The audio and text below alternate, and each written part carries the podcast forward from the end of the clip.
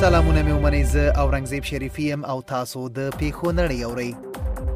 بي بي سي په پاکستان کې د مذهبي او سیاسي ډلې تحریک لبیک مؤسس او مشر خادم حسین رضوی د 450 کالو په عمر مړ شوی دی د سرچینو د ریپورتونو پر بنسټ د سولې خبرو طرز العمل د دولت او طالبانو د مرکچي پلاو له خوا نهایی شوی او ښاغلی معصوم ستانکزی د مشورې لپاره کابل ته ستون شوی دی الجزیره چارواکي وایي چې د هند د ولکې لاندې کشمیر کې د چهارشنبې په ورځ د امنیتي ځواکونو او د یاغي وسلوالې ډلې ترمنځ نښته کې څلور وسلوال وژل شوي او دوه پولیس ټپیان دي سی ان ان د امریکا ټاکل شوی ولسمشر جو بایدن د جورجیا ایالت هم چې شپاړس الکتورل یا ټاکونکي رای لري له اوسني ولسمشر ډانلډ ټرمپ نه وروسته له تفتیش او بیا شمیرنې وګټه دا په داسې حال کې ده چې ډانلډ ټرمپ اوس هم د جو بایدن بریا درغلې غني بي بي سي د استرالیا دفاع وزارت وايي کره شواهد په لاس ورغلي چې خي د دغه هیواد ځانګړو ځواکونو د افغان جګړې پر مهال